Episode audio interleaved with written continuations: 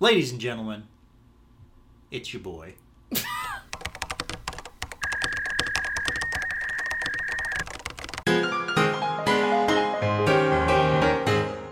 I hate it. I'm trying to kill the introduction part of our show. Welcome back to You've Got a Minute.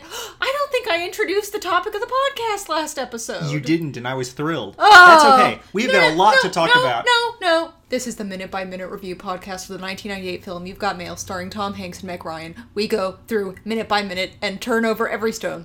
Sometimes we play fun games, like what does the Statue of Liberty look like? That wasn't even fun. For one of us, it was. so, quick recap. We are back in the shop around the corner. They are reacting to the fact that the Fox Books has opened, and we've determined that uh, there's like no business happening in the shop around the corner. Yeah, they're definitely operating, as you will see from an open sign on the door in this minute, and there's no child to be seen in the shop around the corner. It's like the Chuck E. Cheese that I drove past today, and I was like, boy, COVID has hit this place hard. Charles. Charles Entertainment Entertainment Cheese Cheese. Entertainment is having a tough time.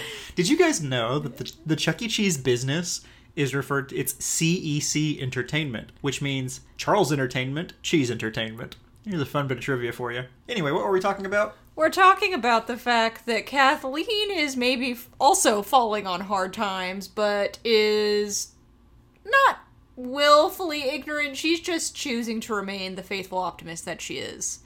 Who is not optimistic, though, is my fave.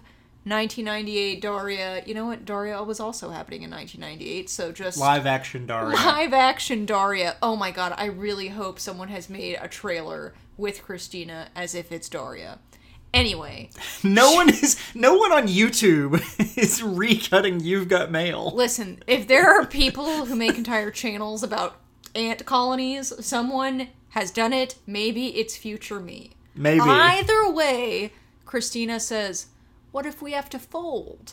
I'm never gonna find another part time job, and then I'm not gonna be able to pay my rent, and I'm gonna have to move to Brooklyn. Her face when she says that, like, do you know what that will do to me if I have to move to Brooklyn? Okay, so something else I want to see on YouTube is an essay, a video essay about media about New York from 1997 to like 2004 because something that happens in Sex in the City, spoilers, Miranda eventually moves to Brooklyn and the whole cast is just like, "Oh my god, why? What are you doing?" And it's like that is where you next move when Manhattan is no longer a sustainable place for you to live and put down roots. I mean, it's one of the places you move.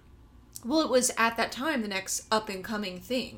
Hmm, Yeah, yeah. But Christina's not saying it's up and coming. She's no, saying it's... it's. still like a shithole in her mind. I, I've wondered if it's because it's a shithole or just because it's so far away. Because they are on the upper west side of Manhattan, and, and Brooklyn is lower east of New York. you have to wonder where she goes to school and if that will become an issue. I think the commute is going to be the big problem for her. Yeah. Either way, we're getting really deep into Christina canon when George starts George teasing her. Pappas comes in for the comedic relief. I love George here. He says, "Ah, the joy of rent control," which we also know about from Friends. Yep. Yeah. He says he has a six bedroom apartment for $450 a month. Now hold on, Eli. He says it like four hundred and fifty dollars a month. Six bedrooms? 450 a month. It's like he's Matthew McConaughey talking about high school girls, but he's talking about rooms in a New York apartment. You talk about this situation as if George, on his part time salary, just lives in this luxurious place alone. I'm sure he lives with like 10 roommates and a thousand cockroaches. No, it's just George in six rooms. That's my head headcanon. All at the same time. Yeah. How does he do it? Uh, so George says this, and it really offends Christina, who is already clearly in a very vulnerable place. Yeah, and I don't want us to just like quotable this whole minute, but it's so good. She's like, How could you bring this up at a time like this? This is like when people brag because they're tall. Which you really have to do some like puzzling there to put that together, but it's like she can't help it that her rent is not rent controlled. Yeah, yeah. It's like he's bragging about something that he didn't earn or he didn't make happen. It ju- he just got it.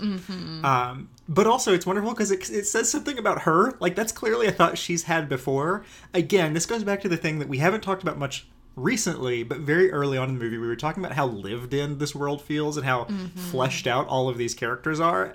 And I love that Christina has a vendetta against people who brag about being tall.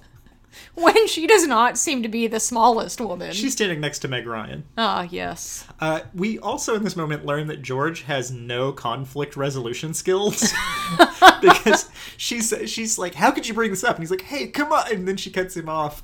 And when she finishes her thing about being tall, he's like, "Whoa!" And he puts his hands up like, "Don't shoot me!" And then he's like, "I." Uh, uh. And says nothing until. Until my fa- you've asked me many times what my favorite line in the movie is. So let me pause you, Eli. I'm going to give you some space.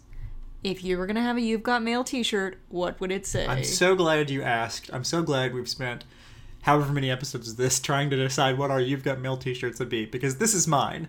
It is George saying, This place is a tomb. I'm going to the nut shop where it's fun.